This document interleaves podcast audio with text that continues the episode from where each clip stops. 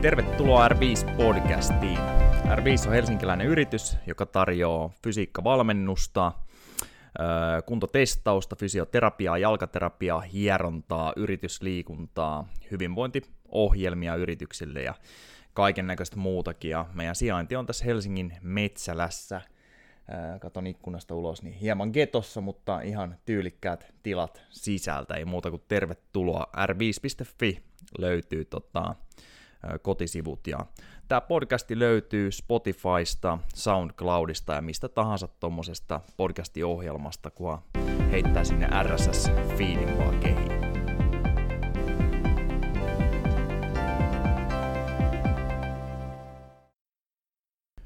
Noni, tervetuloa taas mukaan R5-podcastiin. Katsotaan nyt miten tämä lähtee tästä nauhoittanut, kai se siitä lähti käyntiin, yes.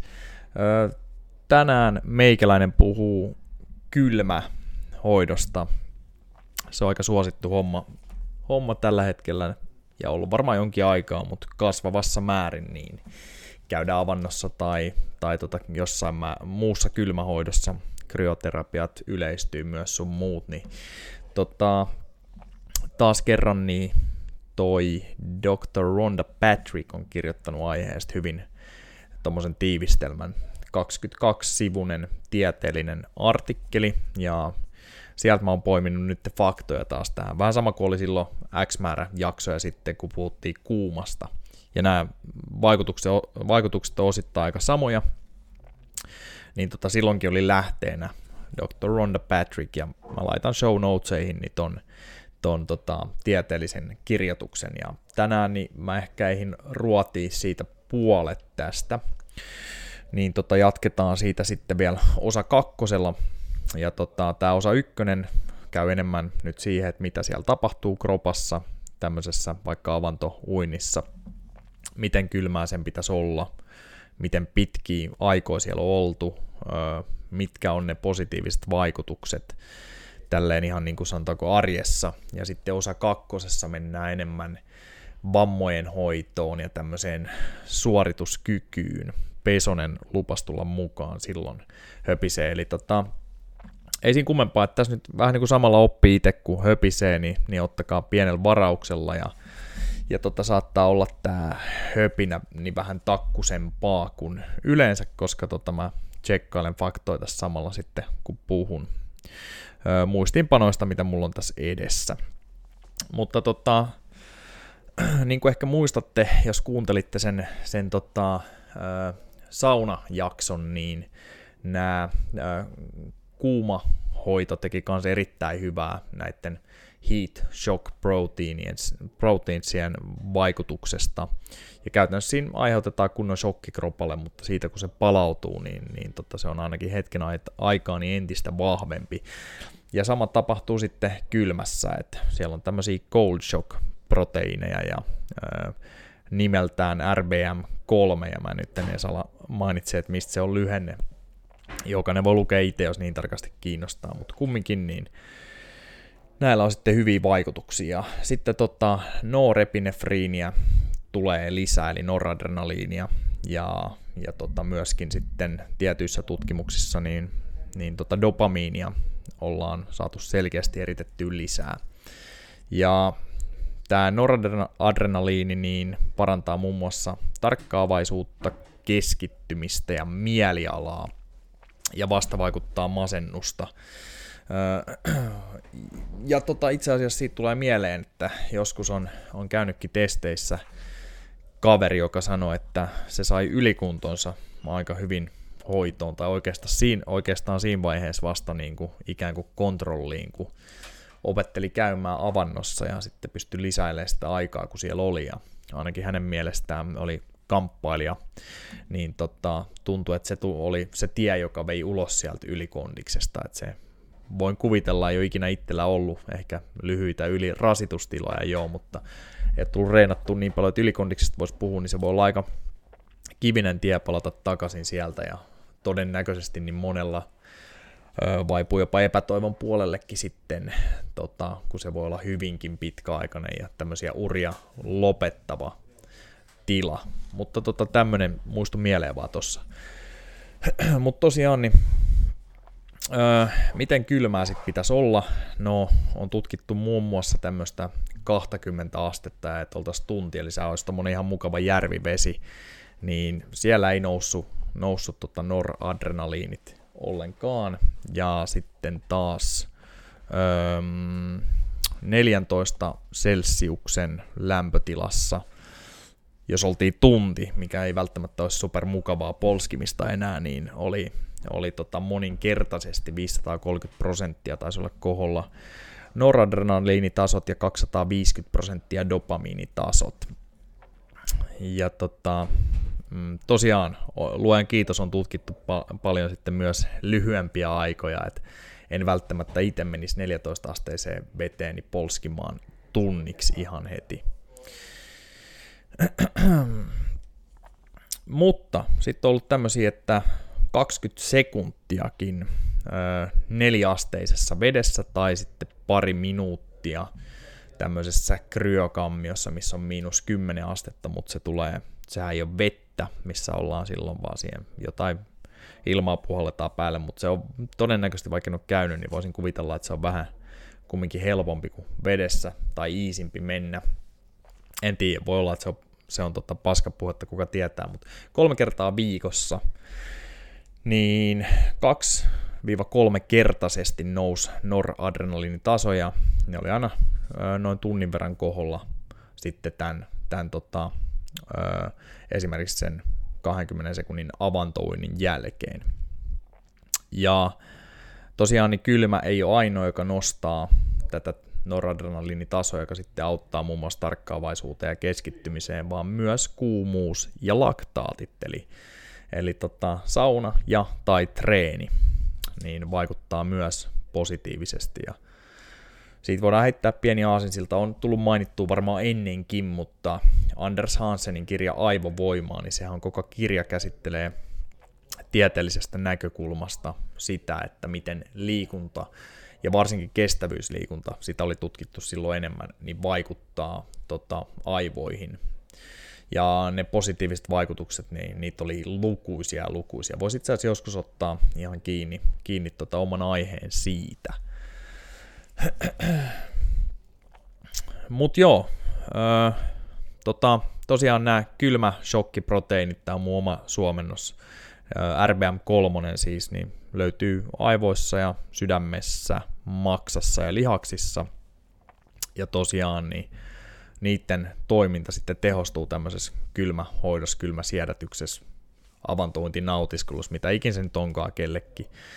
Ja tässä oli semmoinen ihan mielenkiintoinen, että hiiri on tutkittu enemmänkin, sit varsinkin noita vähän radikaaleimpia tutkimuksia totta kai.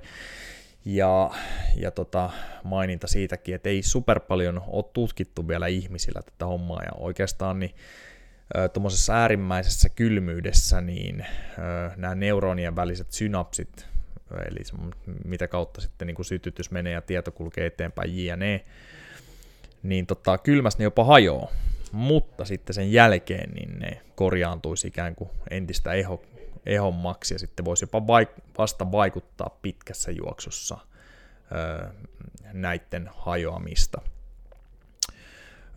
Mutta tosiaan näitä tutkimuksia oli ilmeisesti lähinnä tehty hiirillä sitten.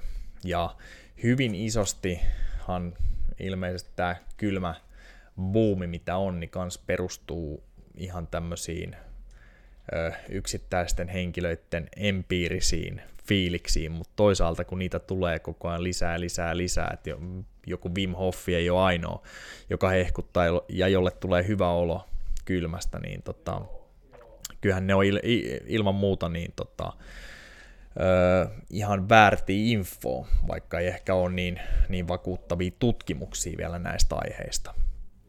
Mutta joo, itse tota, vielä edelleen niin vähän liian harvoin pääsee avantoon tai uimaan kylmässä, vaikka se tavoite olisi ihan joka viikko käydä, mutta käytännössä aina kun käy suihkussa, niin, niin tulee otettu kylmä suihku, se tuntuu No tuntuu, että siihen ei totu ikinä, että se ei ole ikinä mitään ihan juhlaa, mutta tota, varsinkin aamulla, jos on nukkunut vähän huonosti, niin tuntuu, että se on ihan nykyään semmoinen edellytys, että heräisi sitten lähtee päivä paljon pirteemmin käyntiin, kun saa kunnon shokkihoitoa siihen hetken aikaa kylmästä ja, ja tota, semmoinen sanotaanko uusva, mikä muuten ei voisi jäädä päälle, niin tuntuu, että se katoaa aika mukavasti siinä, niin, niin se vasta vaikuttaa ainakin omaa väsymystä siinä mielessä.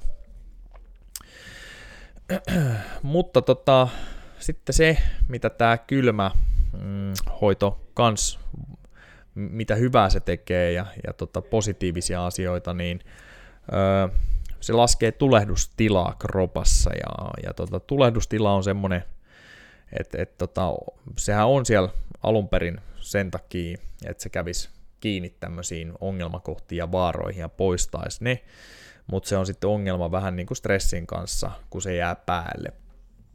Ja ö, tässä oli maininta, että, että tämmöinen tulehdus, liiallinen tulehdus, joka on niin kuin liian usein päällä tai vakiona, niin on yksi päätekijöistä kanssa vanhenemisprosessissa ja sitten vanhenemiseen liittyvissä sairauksissa.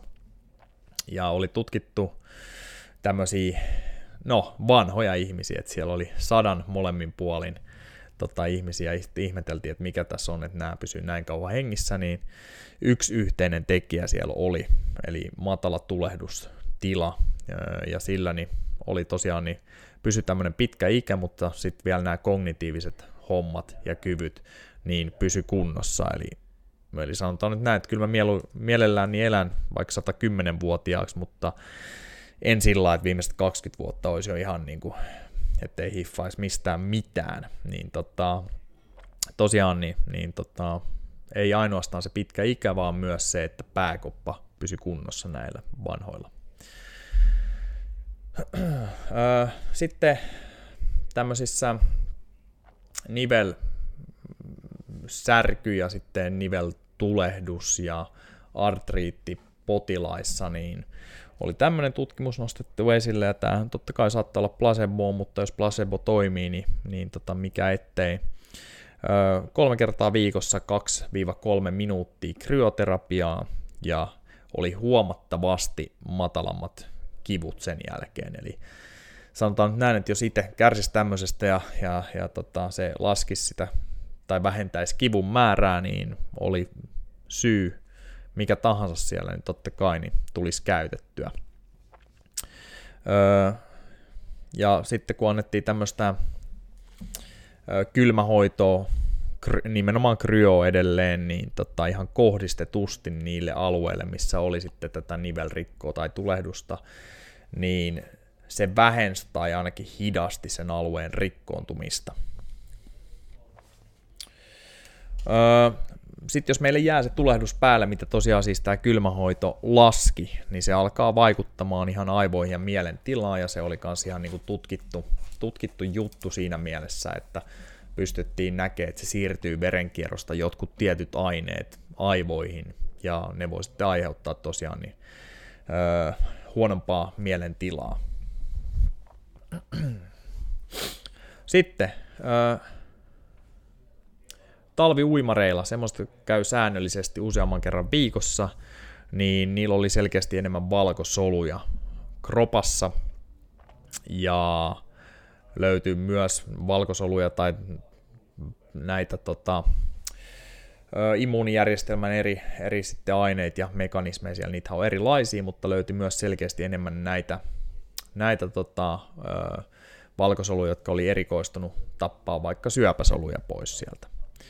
Ja eräällä ryhmällä, tämä taisi olla epidemiologinen tutkimus, en tiedä menikö toi sana nyt oikein, mutta tämmöinen isompi, isompi katras ihmisiä, kun on tutkittu ja sitten poimittu esiin sieltä, että kuka on käynyt tavan toimassa tai kylmä hoidossa tai tämmöistä, niin tällä ryhmällä oli 40 prosenttia pienempi riski hengitystieinfektioille tai taudeille. No, sitten niin vielä siitä rasvan poltosta ja kylmästä, niin tota, ää, silloin kun ollaan, altistutaan kylmälle, niin kroppa koittaa parilla eri tavalla niin tota, tuottaa lämpöä ja, ja siihen kuluu energiaa ja se joko tapahtuu lihaksessa tämmöisessä tämmöisen niin kuin shivering efektinä, eli aletaan tärisee, jos mä nyt ymmärsin oikein, eli kaikki tietää tämän tunteen. Mutta sitten myös ö, rasvassa, ja, ja se ei taas aiheuta semmoista tärinää. Ja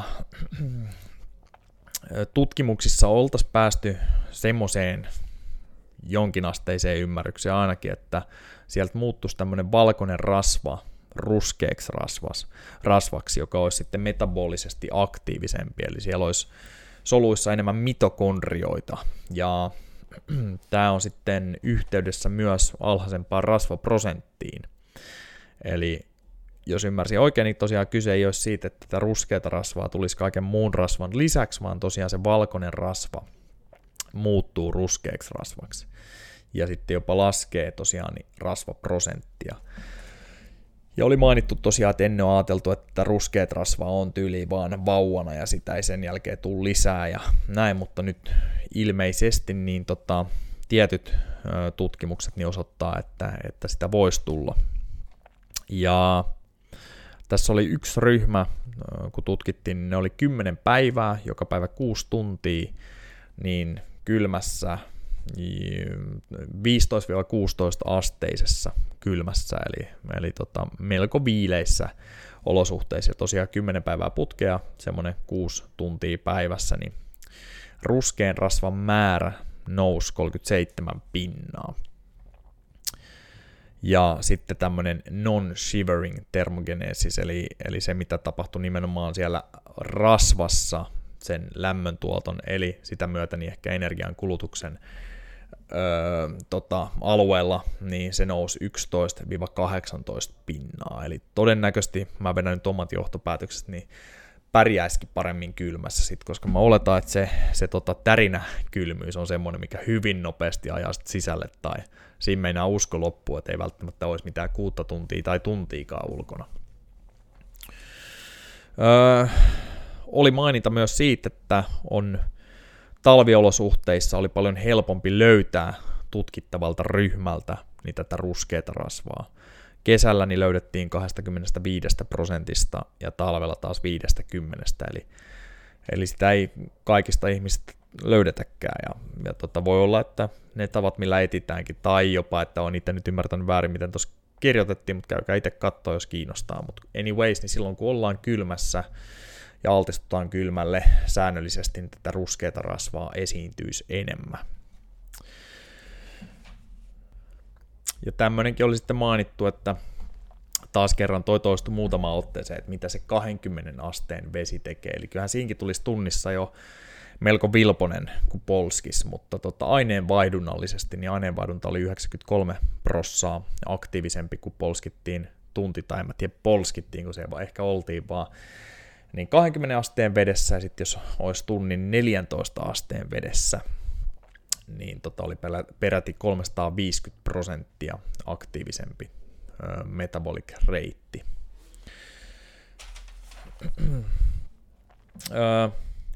hiirillä rasvan kertymistä tutkittiin, ja tota, kun niille syötettiin kalaöljyä, niin tota, niillä itse asiassa kertyi vähemmän ja selkeästikin 15-25 pinnaa vähemmän, vähemmän rasvaa niiden kroppaan kuin sitten tämmöisellä, mikä nyt ikinä se normaali ruokavalio siinä tutkimuksessa onkaan ollut, mutta taas niin olisi, nämä oletti, että siinä on samat mekanismit kuin sitten tässä, että jos sitä ruskeata rasvaa kertyy enemmän ja silloin meillä on ikään kuin metabolisesti vähän aktiivisempi kroppa, tai ainakin se osa kropasta, eli nämä, nämä rasvat.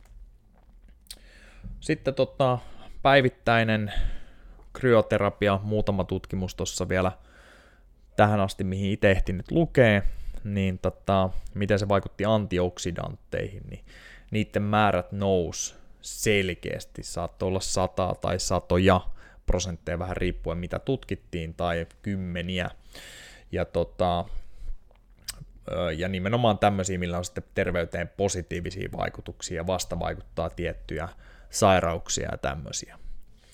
Mutta tosiaan, niin, niin tota, toi oli nyt Rondan kirjoituksesta niin pitkälle kuin itse ehdin ja otetaan Pesosen kanssa sitten vähän siihen vammoihin ja suorituskykyyn. Se on myös, myös Samin niin kuin aluetta kanssa aika hyvin tuossa jalkaterapeutin ominaisuudessa, niin tullaan palaamaan vielä osa kakkoseen sitten, mutta tota, suosittelen ihan omakohtaisesta kokemuksesta ja veikkaa, että aika moni kuuntelijoissakin, kun siellä on todennäköisesti hyvinkin paljon aktiivisia ihmisiä, niin tekeekin tai käykin tämmöisessä kylmä altistuksessa ja tota, öö, en ole vielä kuullut yhtään ihmistä, joka sanoo, että siitä tulee ihan paska fiilis, että, että se on ihan perseestä, että, että tota, en mene kyllä ikinä enää. Että totta kai joo, kylmähän se on alku, ja jos on semmoinen vilukissa, joka ei ollenkaan pysty sit sietää kylmää ja näin, niin voihan se olla ylitse pääsemätön este, mutta kyllä suurin osa ihmisistä niin ihan nauttii ja, ja tota, huomaa sen stressiä lievittävän ja ehkä piristävän vaikutuksen aika lailla hetikin, ja hyvin usein,